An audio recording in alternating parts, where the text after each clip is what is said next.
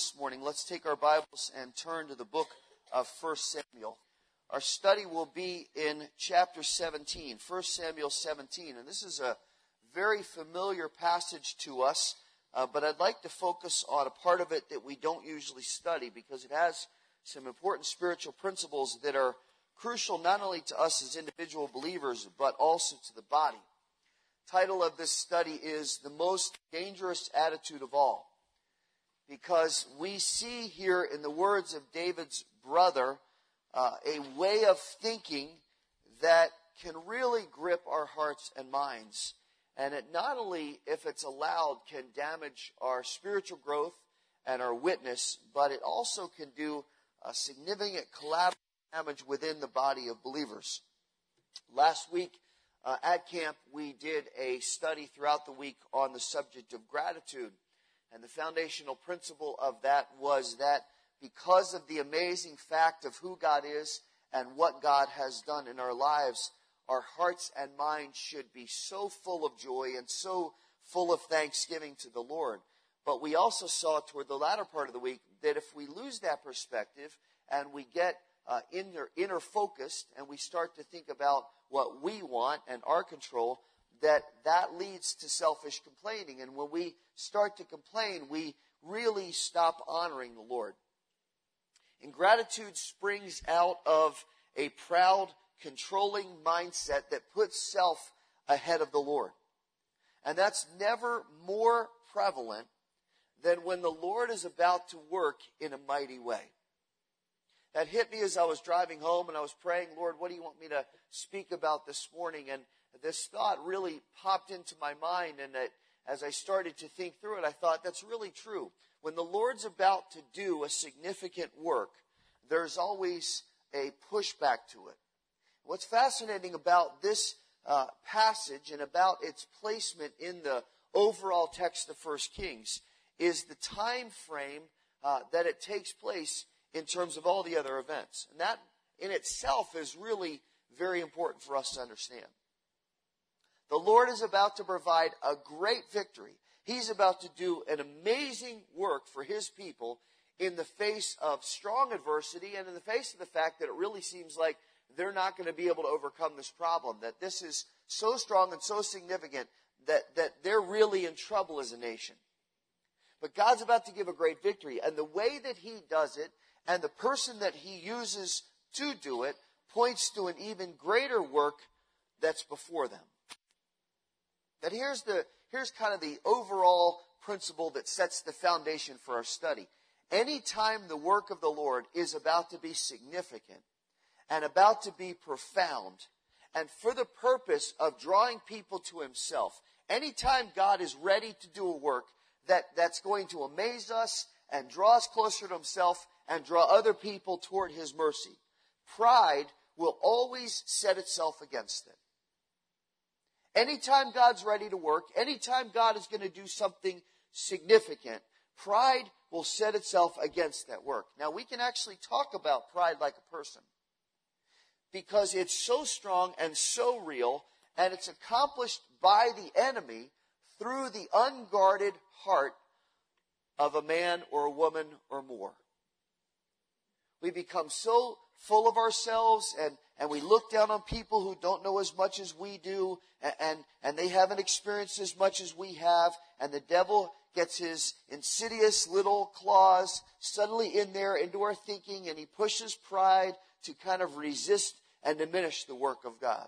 Let me say at the outset that we all, each of us, have to be very, very careful that we don't contribute to this opposition. That we're not part of it.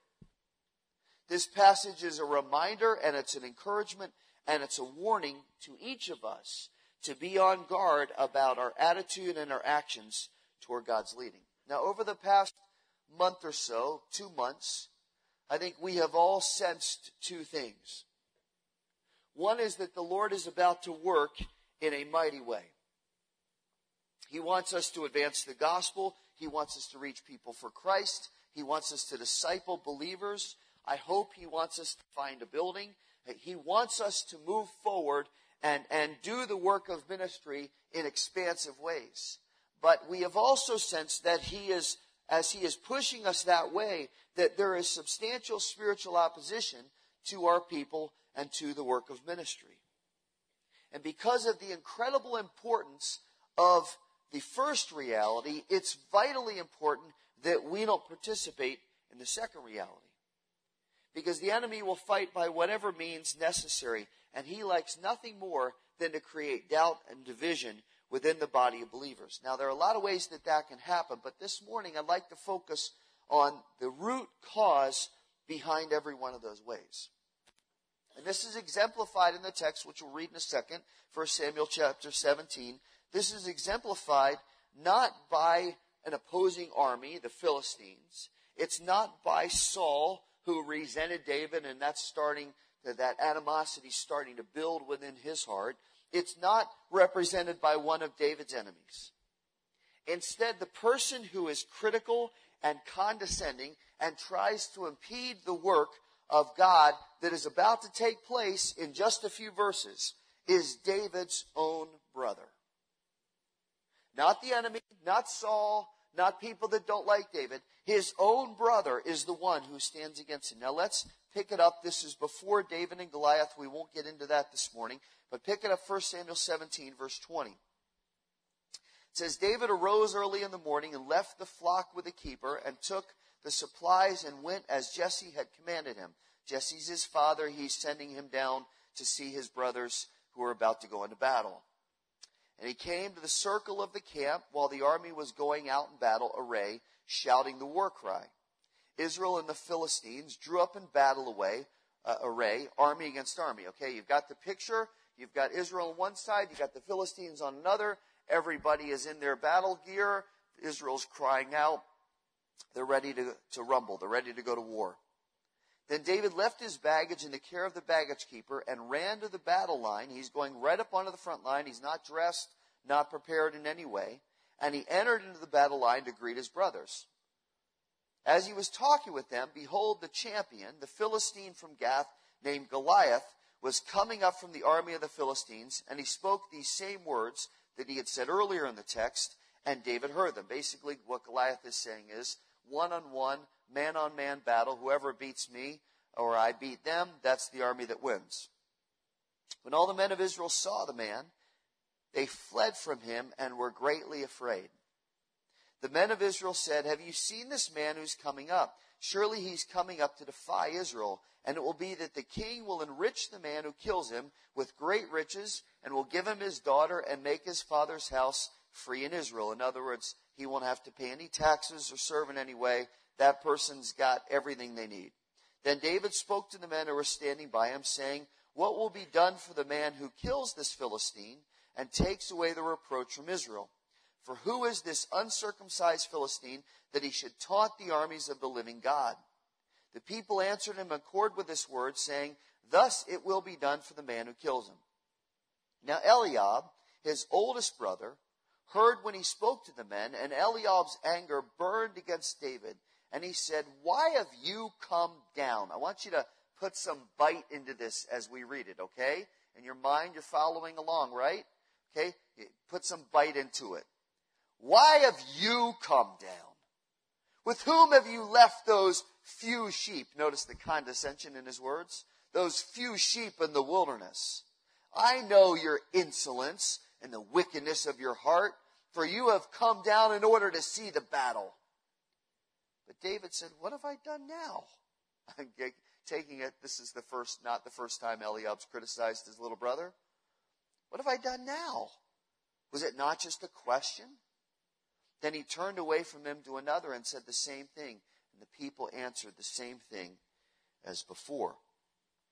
Now, at his father's request, David goes down to the front lines. He's going down to see his brothers who are fighting in this battle, and he's taking them supplies and food and giving a greeting from his father.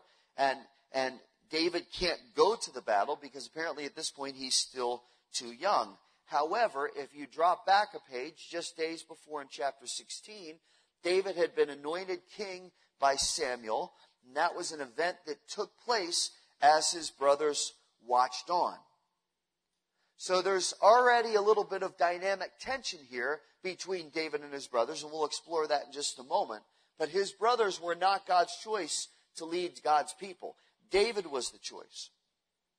So David comes up. He is not included in the battle. His brothers are in the army, and he comes back uh, up to them, and he's still just this young shepherd. In their mind, he's less than. He's not respected by them, and, and he's he's younger, so they kind of see him as immature and fragile, or whatever the case may be. And and on top of that, they resent his calling. But David's not naive, and David's very wise, and he's perceptive.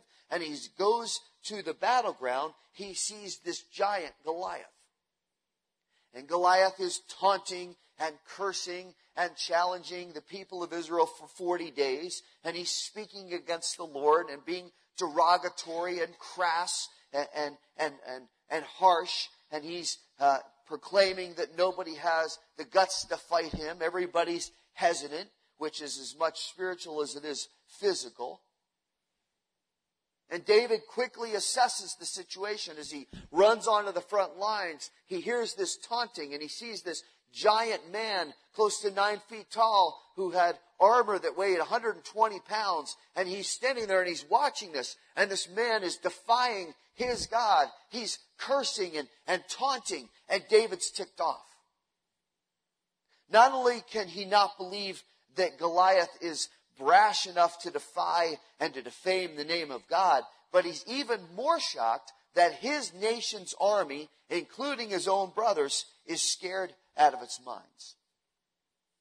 Israel's in battle gear. They, they have cried out. They have declared their war cry and they're standing there ready for battle. For 40 days, they've seen Goliath every day. So they should be used to it by now. But as they stand there and they're letting out their war cry, here comes Goliath again. And he starts into the same routine that he's done for the last month and a half.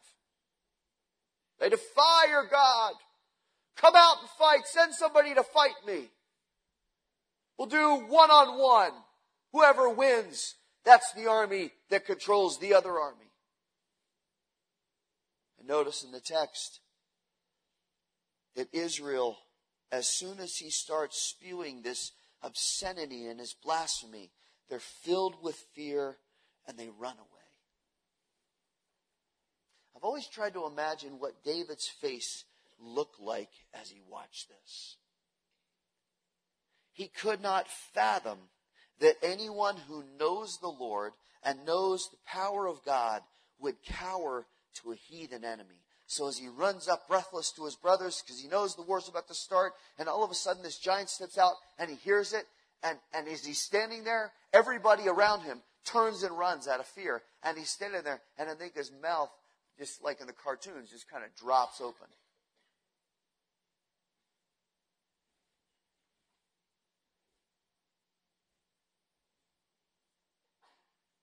Don't you think that's there?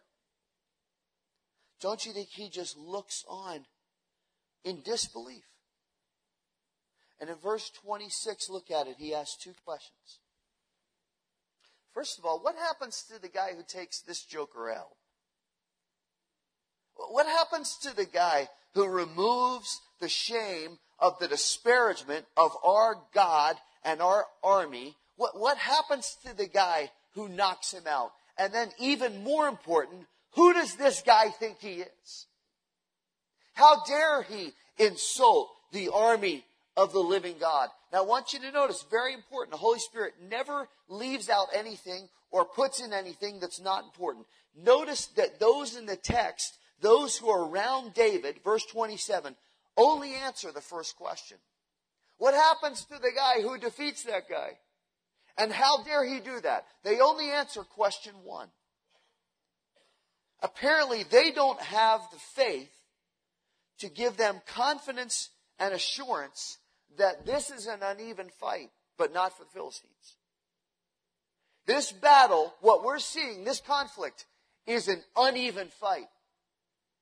And it has nothing to do with Goliath standing there saying, I'm going to beat your guy. For David, it's not even a question. He knows the Lord's going to work in a powerful way. He doesn't see the battle strategically. He never discusses a plan of attack. He never discusses, all right, Saul, here's what I'm going to do. I'm going to approach strategically, and as soon as I win the battle, your armies are going to come in from the flanks. But give me some time. I need about 15 minutes. I've got to set myself up. No, David has no plan. Ultimately, he's going to walk down. He's going to pick up a couple rocks. He's going to walk out there with his slingshot, no armor, no nothing, and he's going to say, how dare you do this?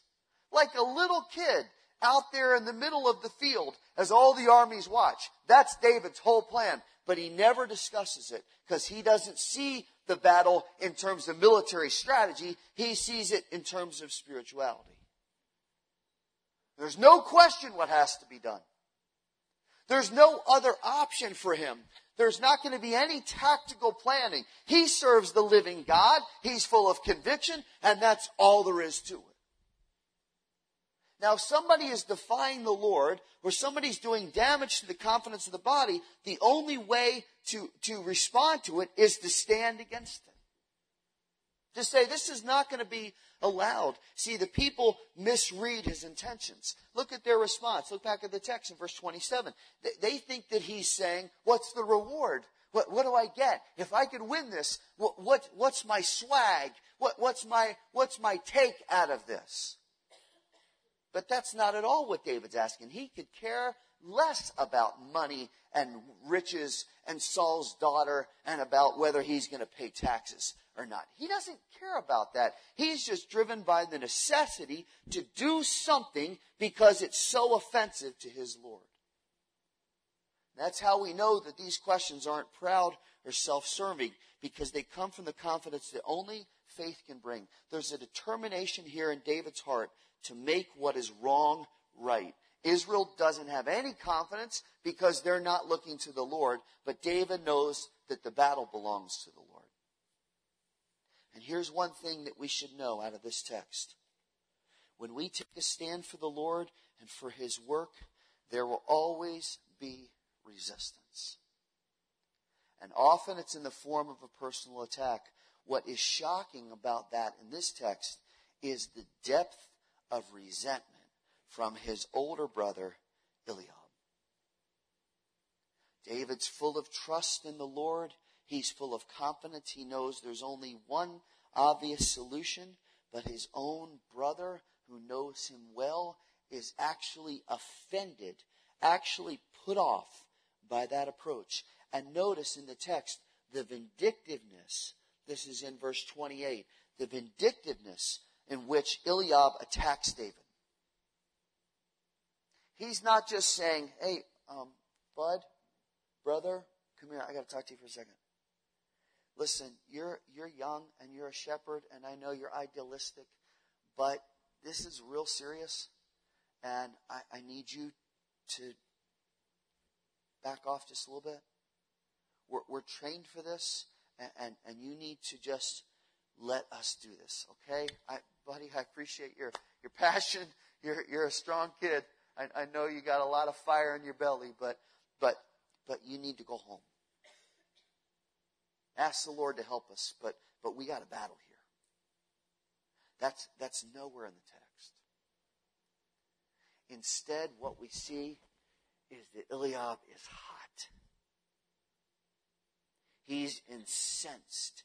He's ticked off. It says his anger burned against David. He is deeply angry. He's insulted. He's embarrassed. He's put off. He couldn't be more frustrated and spiteful and critical, and it just spews out of his mouth. Now, there are two parts to his indictment of David, and we need to understand these to see just how far off he is, because then we're going to draw some application to our own lives. First of all, notice what he says. He says that David is proud and insolent. The word here means to be arrogant and presumptuous. In other words, to flaunt your superiority in the face of less capable people. So as Eliab sees it, here comes little David, his puny little brother, who doesn't know anything about anything and has always talked a big game. Here comes his little brother being insolent saying, well, I know what to do. And Eliab is full of hatred toward him. And we see the harshness of his words. Apparently, he thinks that David is cocky and egotistical. I mean, he told these stories about killing these fierce animals out in the wilderness with his bare hands. But how could he have ever proven those things? And maybe the little brat just wants some attention. Maybe he's always trying to be angling towards something else. I mean, there were eight sons, so he's kind of got to make his way and get noticed, right? Don't you think that's the tone? Don't you think that's, that's behind that? We got to read scripture with human emotion. This is not just, oh, David, you shouldn't be doing that. This is angry, he's spitting, he's spiteful, he's upset. And more than anything, he says to himself, my little brother is showing me up in front of my friends. And maybe the charge is fair. Maybe David does have a little edge to him. Maybe he is a little naive and conceited, but that doesn't explain or warrant. Look at the second accusation that he makes. In verse 19, he not only questions David's motives, he calls him wicked.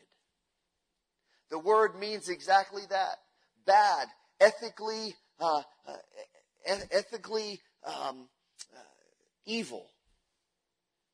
Wrong in every way spiritually. This is not just annoyed criticism. This is a harsh insinuation that David is morally reprehensible and that is proven by his pride and the shirking of his responsibility. Of course, the irony is completely lost on Eliab. The irony of this accusation, he doesn't see it. His own pride is off the charts. He hasn't taken any responsibility to defend the Lord from this attack. And he now, because of his problem, criticizes somebody that is serving the Lord.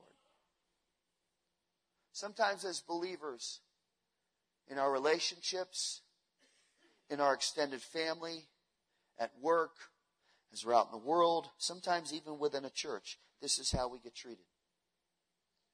People demean us and tear us down with false accusations that they're guilty of themselves, and they imply that we don't care. Notice, notice the little dig here in verse 28. Uh, uh, where did you leave those couple sheep we've given you to watch since you can't handle anything else? But what'd you, what'd you do with the babas, David? Come on, what's up? Did you leave those five sheep out in the wilderness? Who's going to take responsibility for that? Boy, dad's going to be really ticked at you. We give you just a little bit. You can't even do that. You come running out here telling us what to do. I mean, that's the emotion of the text, right? That, that's what he's saying. He says, You don't get it. You're not smart enough. You're not righteous enough. You don't understand what's going on. We need to recognize this morning as individual believers in a body of believers whose job is to build one another up, that this is really the ultimate expression of our pride to suggest to somebody else, you're just too unwise to know what I know. Preachers have to be careful of this. People that minister have to be careful of this. To come across as, well, I've got the truth and you don't. Let me tell you what to do. Let me tell you how you should live. Well, I've been studying this for a long time. I've been a Christian a long I've been through a lot of experiences and, and you just don't get it. We have to be so careful of that. And I've seen that often in churches and it does nothing but grieve the Holy Spirit of God. It's an attitude of arrogance and superiority that, that shows that it is not of the Lord. It's what the Pharisees did to Jesus. You're from Galilee, Nazareth of all places. And your disciples, you got to be kidding me, right? Uneducated, uncouth. Look at those guys. They're eating on the Sabbath. They don't know what they're doing. Jesus, that, that reflects on you. We are the Pharisees. We are educated. There's an attitude of condescension and what they miss is that in him was all the mystery of the gospel and the fullest expression of truth. You see, pride distorts our thinking so much, and we need to commit ourselves to fighting against it. Why? Well, because pride has a shrapnel effect within the body. Pride, when it hits, does damage to what's around it. It weakens people's faith and it incites others to be cynical and stubborn and it puts the focus back on us. Eliab's dangerous attitude is what every believer and every church body needs to guard against.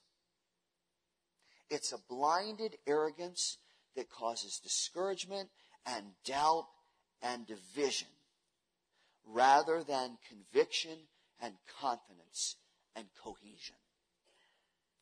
You'll know when pride is having its way because people are discouraged, they're full of doubt, and they're divided. But when humility reigns, there will be conviction and confidence and cohesion. And the difference in the text is obvious. It's the difference between the last line of verse 26 and the last line of verse 28. One is a statement of strong faith, while the other is a statement of proud selfishness. Now we have to ask, what causes that attitude? We can understand that somebody who hasn't been humbled and redeemed by the grace of God might think that way. But how can someone who knows the Lord think that way? And I got to say this morning, we are all open to it. There's not a person in this room that is immune to this problem. So we have to fight it before it starts to try to yank us back into our old way of living.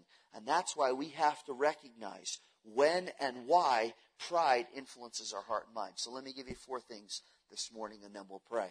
First of all, I want you to see how Eliab is controlled by his jealousy of David. Go back a page to chapter 16, verse 6.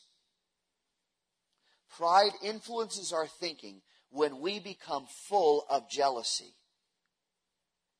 Chapter 16, verse 6. On God's leading, Samuel goes to Jesse's house to find God's future king for Israel because Saul has failed. And the Lord is disappointed with Saul's disregard for him. He's disappointed with Saul's carelessness in leading the nation. He's disappointed with the fact that Saul never was a man after his own heart. And God, because he was rejected by the people, wants somebody that thinks the way he does. So Samuel goes to his house and the sons start to come out. And it says in verse 6, notice they come out in order of age. When they entered, he looked at Eliab and thought, Surely the Lord's anointed is before him. But the Lord said to Samuel, Do not look at his appearance or at the height of his stature, because I have rejected him. For God sees not as man sees. Man looks at the outward appearance, but the Lord looks at the heart. Solomon fall, uh, excuse me, Samuel falls into the same trap that the people had when they chose Saul. He looks at him and he says, wow, this guy is strong and confident and tall. This has to be the guy. And God says, time out. Wait a second. You're looking at the wrong thing. You're attracted to the outward appearance, but I'm not looking at that. I'm looking at the heart. I have rejected Eliab because his heart is not right. We see why later. And the bigger slap to Eliab's ego is that instead of him and instead of his brothers, Samuel walks up to David and takes the oil in the midst of his brothers, the text says, and he pours it onto his head. And don't think that doesn't have something to do with what happens in chapter 17. Eliab is not an evil person. Even Samuel thought that's the guy God's chosen. But here's the problem, and this is what affects us. He held on to the hurt of not being God's choice and carrying that personal affront day after day caused him not to praise the Lord for the right choice, but instead to resent the Lord and to resent David. When we feel slighted or, or, or offended because we haven't gotten the attention that somebody else has, then then we start to think, well, how can I damage them a little bit? It's as old as junior high, right? Well, they're more popular than me, and all, all, all the other friends like them more than they like me. It's the Facebook syndrome of junior high. And, and, and we feel a little slighted, and then we think sometimes, well, I'm going to do something, I'm going to say something, I'm going to spread a rumor about them, or, or do, you, you know the routine here. This is what Eliab does. Well, how can I hit him? Because as he's standing there with the Philistine army right there, and little brother comes running up, I've got the answer, I've got the answer, how dare somebody do this? And he still pictures in his mind as he and his brothers are standing in the yard with shock that their little brother, their puny little runt of the family, is being declared king. And I think Eliab couldn't get that picture out of his head. He couldn't get past it. So instead of acknowledging God's hand at work, instead he lashes out at pride and he accuses David of something that wasn't true, hoping it will discourage him and undercut him. That's what jealousy does. Then second, would you see that his pride sprung from his own guilt? He was the soldier. He was in the army of the Lord. Shouldn't he be saying, hey, guys, time out, wait a second. Why aren't we standing up to this joker? Why aren't we offended by this uncircumcised Philistine who dares to defy the living God? See, Eliab knew the truth. And you have to ask, why doesn't he step up to challenge Goliath in the power of God? But how could he? Because his heart wasn't right before the Lord. And don't you think it embarrassed him to know deep down that he wasn't spiritually prepared to take that stand? See, he, his problem really wasn't with David. His problem wasn't that his little brother was the one going into the battle, ready to take on Goliath to defend the Lord in a certain victory. His problem was that it should have been him, but his heart wasn't prepared. He didn't have David's unwavering faith. He didn't have David's steadfast commitment to the Lord.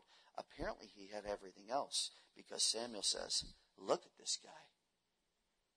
But maybe he relied on his looks and his popularity and his resume a little bit too much instead of preparing his heart like David had as he sat out with those crummy few little sheep that they gave him. And he looked up at the stars and said, When I consider the work of your hands, the heavens which declare the greatness of God. And as he sat with his paper or parchment and he wrote little songs and made up little tunes in his head and says, Great is the Lord and greatly to be praised. As David did that, preparing his heart and being sensitive to the Lord, Eliab was off busy doing other things that had nothing to do with God. And his heart wasn't right. We heard this again and again with the testimonies of those that were baptized at Village Creek. As they stood and said, I used to trust in myself. I used to think that if I had everything, that it would all be all right. And I realized that it was rubbish, that I had had no sufficiency in myself, and I was disappointed. And then I trusted the Lord, and God started to do a mighty work in my life, and I realized that the only thing that I need is Him.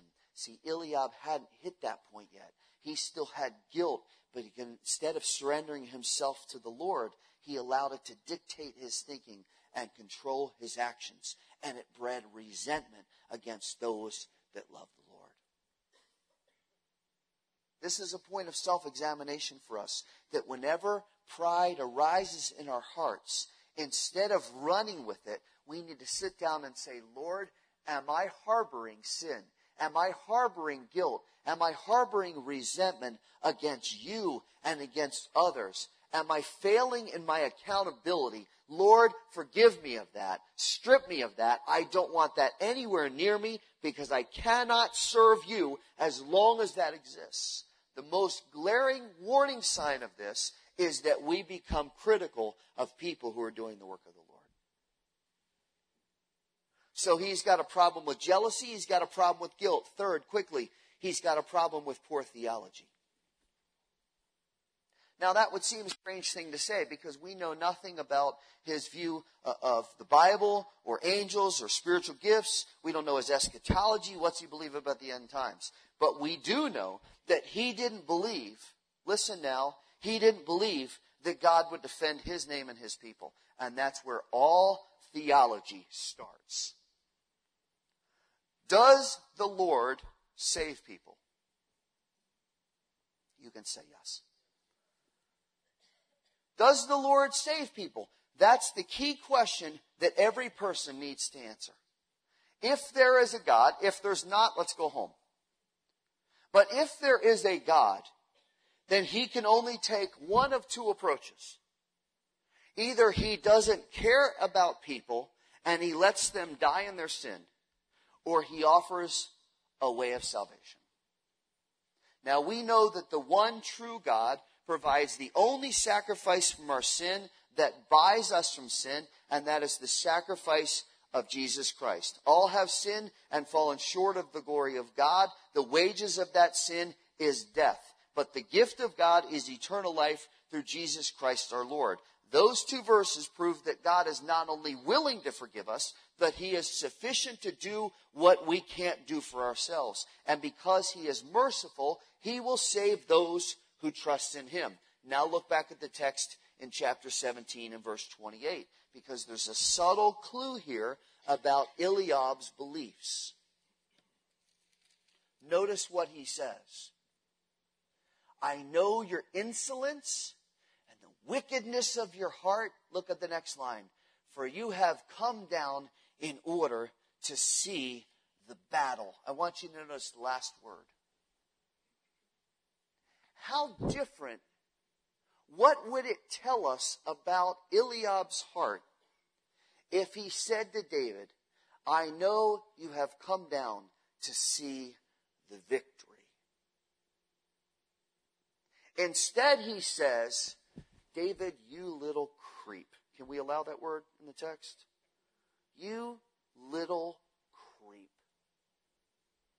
I know what you've done. You've come down to watch the fight and watch us lose. Now you'll get your angle. Now you'll have dad's approval. Now you can go be king. I know why you're here. You're here to watch us get slaughtered. You little creep. There's no sense of victory. You know why? Because Eliab doesn't believe there's going to be a victory. If he did, he'd be out there with a slingshot himself.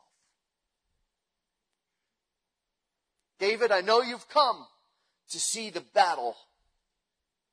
No belief in the sufficiency of God, no belief in the salvation of God, no belief in the redemption of God, no calling on His name. He only sees it through the filter of His pride and His solutions. And when we look for solutions through our own efforts, rather than humbly, quietly yielding ourselves before the mighty hand of God, we will fail every single time.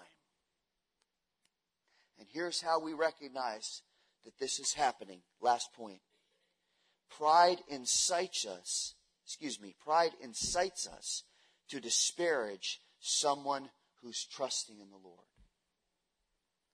There is such a contrast between David's lack of discouragement and Eliab's impatient frustration. David walks up and he's got the anointing of God and he's got the hand of God in his life and he is confident in his faith.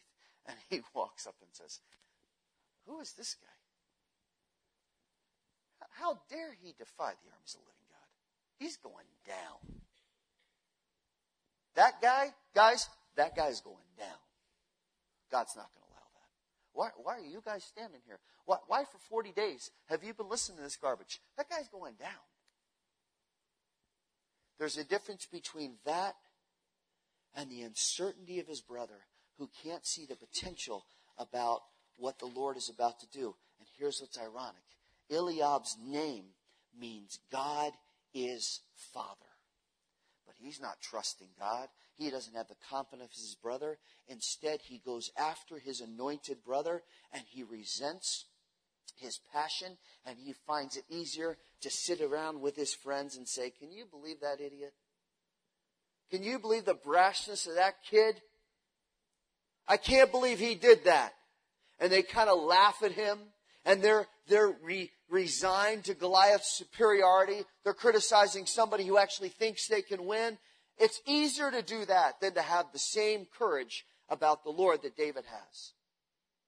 And as soon as David comes along, certain that God will win this battle when they stand up for his name, it put the spotlight on Eliab's lack of faith. And he's so miserable that the light of conviction that he has to deflect the attention to somebody else. You know, criticism almost always springs from our own guilt and our own unhappiness with our disobedience to the Lord, and it leads us to criticize somebody who is obeying. Now, what's dangerous about that is it becomes contagious, especially within the body, to the point that nobody shares David's confidence that when he goes to fight Goliath, not even Saul. In fact, they try to discourage him from even trying.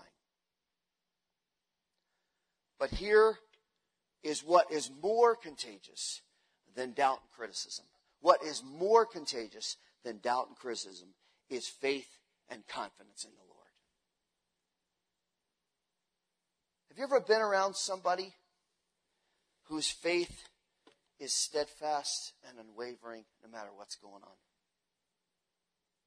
They just, we're to we're gonna trust the Lord. You go, are you kidding? Look at the circle. No, we're to trust the Lord and they inspire you to either trust in the same way or just to say, You're crazy. That's what David was like. When you got around David, he's singing songs. Great is the Lord. He is. I mean, he's just, he's just, he's always about the Lord. The Lord's good, isn't he? Oh, he rescued me from that bear. It was wonderful. And God, oh, I was singing, I was watching the sheep. I was looking up at the stars. It was amazing. Look at God's work. And boy, God is gracious, isn't he? And everybody else is like, what? David was contagious. He believed in the work of the Lord. He believed in the word of the Lord. And over and over again, that confidence and sufficiency of God was proven correct. And I have to wonder, as everyone watched him walk out to Goliath with that slingshot. Oh, I pray this is true. That Eliab looked at him with amazement.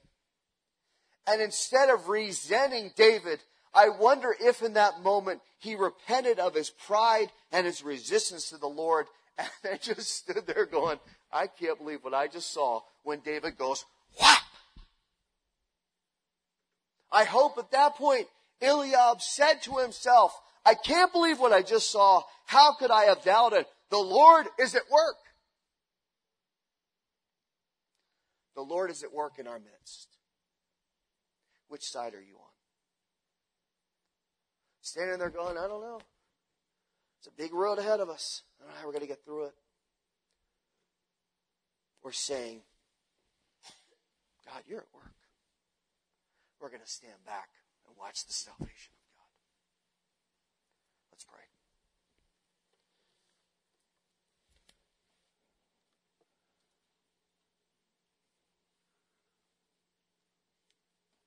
Father, we repent this morning of our pride.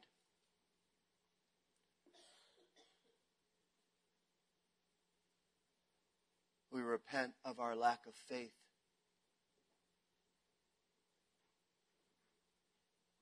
We repent of our hesitation to trust you. Lord, sometimes the obstacles look so big. And we get full of ourselves and we even maybe come to the point of criticizing somebody that we don't think gets it when all they're doing is trusting the Lord. Father, we're confident this morning that you are doing a great work in our midst and that there's so much more that you want to do in these days that are increasingly short.